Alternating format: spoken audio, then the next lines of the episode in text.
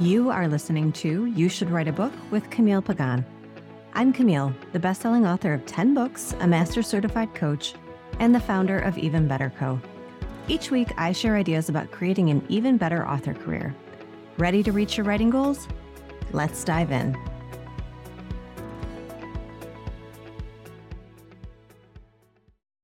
Hello, writers. How are you?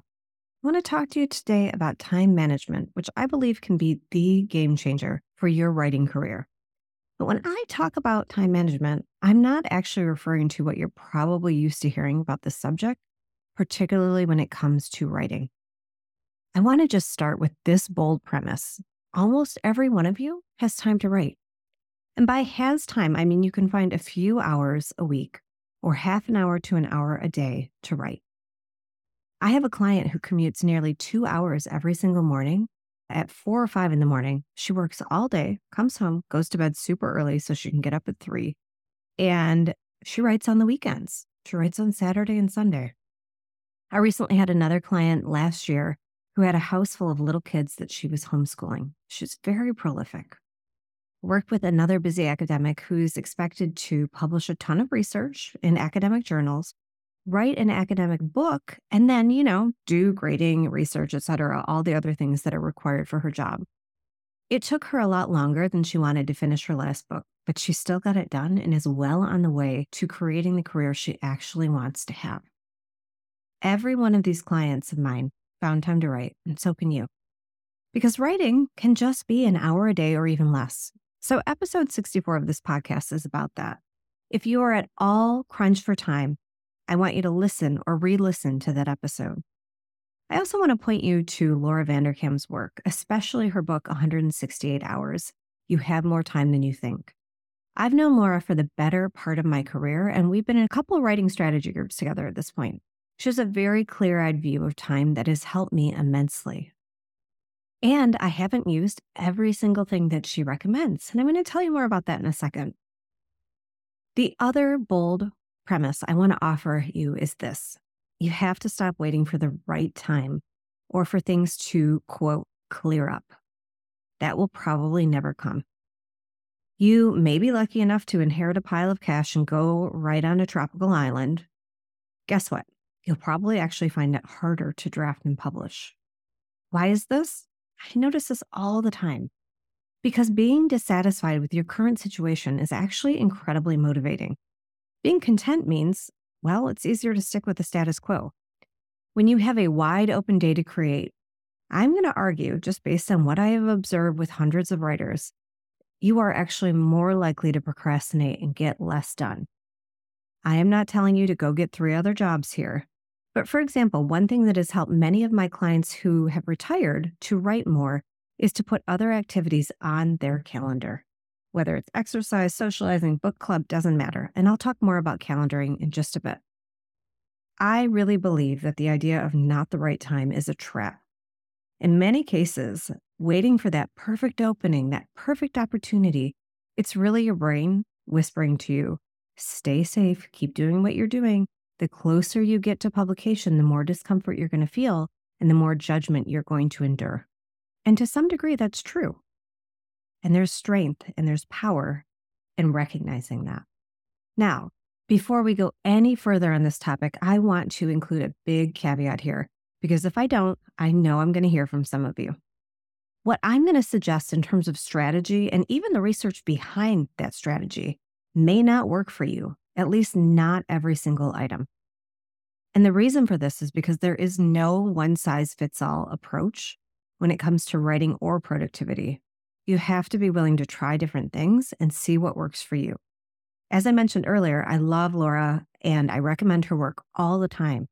But one of her strategies, time tracking, it just doesn't work for me. It keeps me out of flow. And I'm already pretty good at following what my calendar says to do, so I don't necessarily have to take note in the moment. Doing a broader time audit of my calendar, as in, hey, does this week look like it's going to get me to my year end goal? That's more effective for me. Don't throw the baby out with the bathwater here. Just because one strategy doesn't work for you doesn't mean you should ditch the entire idea of time management. With all of that in mind, My overall approach when it comes to writing and managing your time is to approach strategy, specifically calendaring, with cognitive tools that will help you actually follow through. A lot of us, we know what to do. The question is, are we able to do it? And this is not just about getting more done. It's really, from my perspective as a coach, it's about taking actions that reinforce your self image as a writer who can and will do what she says she's going to do. Again, I talked about this in the last two episodes. That is really how you create self trust and self confidence. So when you do that, you have these wonderful feelings like pride, and they serve as fuel that help you take even more action. Not from a grind mentality, but really strategic actions that bring you closer to your goal. So instead of a vicious cycle, you are creating a victorious cycle. I want you to do me a favor and think about how you spent your time yesterday. Pause this podcast if you need to. Just take a few seconds to really reflect on how your day went, from the moment you woke up until the moment you went to bed. Just think through that to the best of your ability. Now I want you to ask yourself what will my outcome be if I continue repeating yesterday? If I basically take the same approach over and over, what will I create? I'm not asking you this question to make you feel bad. I want you to just begin to raise your awareness around your choices and how you manage your time. If you're not already, some of you probably are already doing this. So often we're going through life on autopilot and not the good kind of autopilot. We're not really reflecting on the choices we make or even the thoughts that lead us to make those choices. If you are the person who has great habits in place and a schedule that you feel confident will lead you to success, that's amazing. I want you to think today, if you continue listening to this, about how you can continue down that path and even take it to the next level. If that's not you, don't feel bad, totally okay. Keep in mind that whatever you answered as to how you spent your time yesterday, and by the way, if you had some weird day yesterday where you're like, oh, I don't know, the plumbing blew up and I had to deal with that all day, think of your most recent workday. So if you're like, mm, that's not going to work for me going forward. That is not going to give me the result I want. Great. That's just data you can use to make a change. Don't get too wrapped up in any stories about how you procrastinate too much or you don't manage your time. This is all just information that you can use to figure out how to improve going forward. So I want you to ask yourself another question What do I need to prioritize to create the career that I want? Writing is the obvious answer here, but what else? Marketing? Do I need to set boundaries with my kids or other family members? Do I need to exercise so I'm in the right headspace to write? That's a big one for me. Really think about what are your priorities at this moment in time. Now, since you've done some reflection, let's talk strategy.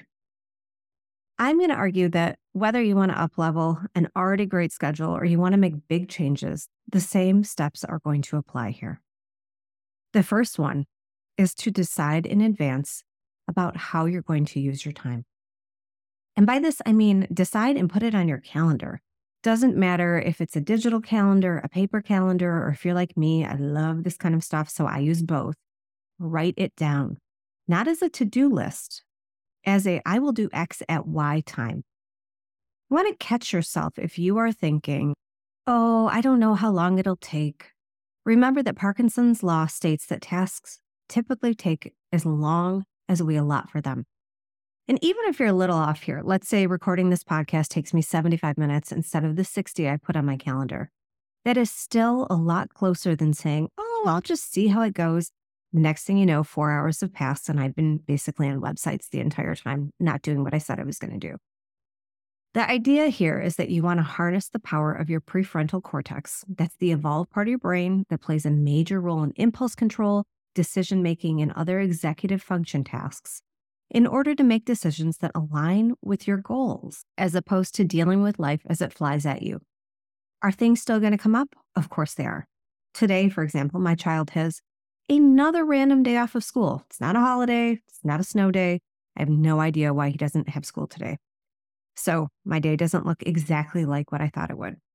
The goal here isn't to be perfect, it's to show up in the way that you want to more often. Over time, planning ahead will help you write more and get much better results. So, next, I want you to try to do the same things at the same time. Friends, decision fatigue is real. We make thousands of decisions in any given day as adults. Some estimates are as high as 35,000 decisions. You don't want to make your priorities one of those decisions. So, given the choice between writing and doing something fun or just simply less, I don't know, taxing to your brain, you're going to do the fun thing. You're going to do the easier thing if you think it's an actual option. So, I want you to take the option away by doing the same thing at the same time. By doing things at a set time most days, you form neural pathways that essentially become the basis for a habit. You want to teach your brain to think, okay, it's 9:30, I better start writing because this is what I do at 9:30. And doing that in my experience makes it much easier to simply remember not to schedule things like doctor's appointments or hair appointments or whatever during that time. Because that's just not what you do. And your brain knows that. I've mentioned this before. The research around habit formation really varies. It's going to take you probably at least three weeks to make this decision where you're like writing at the same time, maybe you're marketing at the same time, to turn that into a true habit where you feel kind of itchy if you're not doing it. So give yourself some space, give yourself time to really adjust to that. I also want to note that a lot of you have reached out to me on social media, email, uh, if I've seen you at conferences, to tell me that you have ADHD, and in many cases have recently been diagnosed with that. I know that uh, diagnoses have gone up recently. I'm not a doctor, nor do I play one in your headphones, but I have written multiple guides on ADHD with psychologists and physicians for places like WebMD, the Cleveland Clinic. I even wrote a couple chapters of a book when I was ghostwriting on this. And what I have noticed that's interesting to me is that many of the steps that I'm mentioning here are applicable and recommended for individuals with ADHD. Not everyone, right? But one way you cope with time blindness, for example, right, where you're not really aware of what's happening time wise, is by doing the same thing at the same time and using tools such as a timer, an alarm on your phone, and a calendar to remind you that you have something coming up. So, just an interesting note. Third, I want you to put first things first. There's a whole body of research on willpower and when I was working as a health journalist, I interviewed Roy Baumeister, who's basically the godfather of willpower research, many, many times over the course of more than a decade. I'm going to summarize those conversations like this and that research. Willpower is basically a muscle, which you might have heard, and it gets depleted over the day. The longer the day goes on, the less willpower we tend to have, although there are different things we can do to influence that or not. And again, decision fatigue gets worse and worse. So that impacts our follow through and the way that we prioritize what we're doing. For some of you, this may not be an issue. I have worked with clients who really amaze me in terms of they had a busy day, they uh, did family stuff, had other obligations, and then they'd sit down at nine at night and write. And they just do that routinely, and it's okay, even though they're tired and they don't want to. If that's you, that is really fantastic. If, however, you're someone who finds that you are routinely not writing when you mean to, and that time is usually later in the day, afternoon, evening, I'm going to recommend you try at least to put writing earlier in your day, even if you're not a morning person. And last, I want to talk a little bit about transition time. I want you to remember that this is real. So, again, lots of research shows that it takes us between 15 to 20 minutes to mentally transition from one task to another. I'm smiling over here because I, for years, wanted to believe that this did not apply to me. And I've worked with a lot of writers, as well as other people, entrepreneurs, who really would love to believe that they could just jump right into an activity. And every once in a while, that's true. But most of the time, it takes your brain a little bit to warm up. So if you're like, okay, I have an hour, but I actually only used 45 minutes, to write. Maybe if you're able, give yourself a little buffer time to get into your manuscript. If you only have an hour, then maybe you decide, well, the first 15 minutes are for rereading, going over it, kind of getting into the mood of this thing. And then 45 minutes are for writing. I don't know if anyone has told you this recently, but it's okay to not be overly ambitious about everything.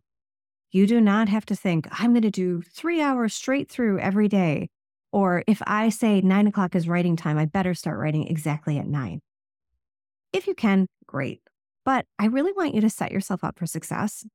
And one of the ways that we do that is lowering the bar a little bit.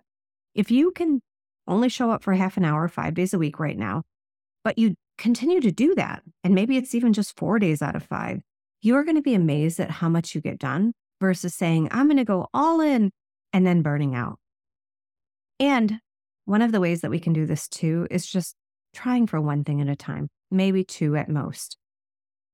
Give yourself something to do, let's say finishing your draft. When it becomes habitual to take the action, such as writing, you know that that is baked in, then you add something else to the mix.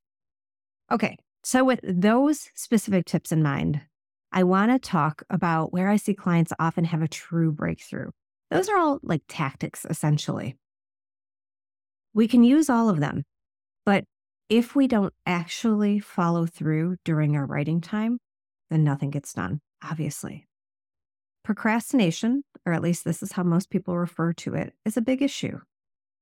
Most of the time, procrastination occurs because, whether you realize it or not, you're trying to avoid one feeling that you associate with a task, or you're attempting to generate another feeling that you don't associate with that task. As humans, we are wired to seek comfort, conserve energy, and avoid pain. It's not a you problem, it's an us problem. And the trouble is, we tend to overestimate the amount of pain, energy, and discomfort we will experience when stretching ourselves. Yeah, it's going to be a little uncomfortable, but it's usually not as bad as we're thinking. Writing can be a little bit uncomfortable. Even if you outline, even if you know your story, you may still have some doubt in the back of your brain as to whether or not you can pull it off. Totally normal. If this comes up for you, if you're routinely sitting down to write and then not doing it, and you're like, oh, I end up on Instagram or whatever, and you know that you are procrastinating, one way to override that instinct is simply to acknowledge what you're doing. Research shows that even naming an emotion or an impulse pulls us out of that mode and allows us to go back to essentially logical, rational mode. So, when this happens for you, let's say you're working on your draft and you're over on Facebook, you're like, whoa, whoa what just happened here? You can say to yourself, oh, I am trying to avoid discomfort. Just take note. You don't have to judge yourself. It's just, eh, this is happening. Then from that place, you might even say, I'm willing to feel uncomfortable in order to get this book done. Let's go. I do want to offer you that some of this is going to require boundaries, and I'm going to address that in a separate podcast at another time, right? This is all about your own brain, your own schedule, not what other people are doing in terms of your writing life. So just want to put a pin in that for now. But just consider that you do have enough time to write and you don't need willpower to do it. You just need a few new strategies. I'm going to leave you with this question today How does my best selling self use her time? Whatever your answer, go do that. Thanks for listening and happy writing. For more resources on creating an even better author career, including free webinars and the You Should Write a Book newsletter, visit evenbetter.co. That's dot .co. If you enjoyed this episode, please take a second to leave a brief review. If you already have, thank you, and thanks for tuning in.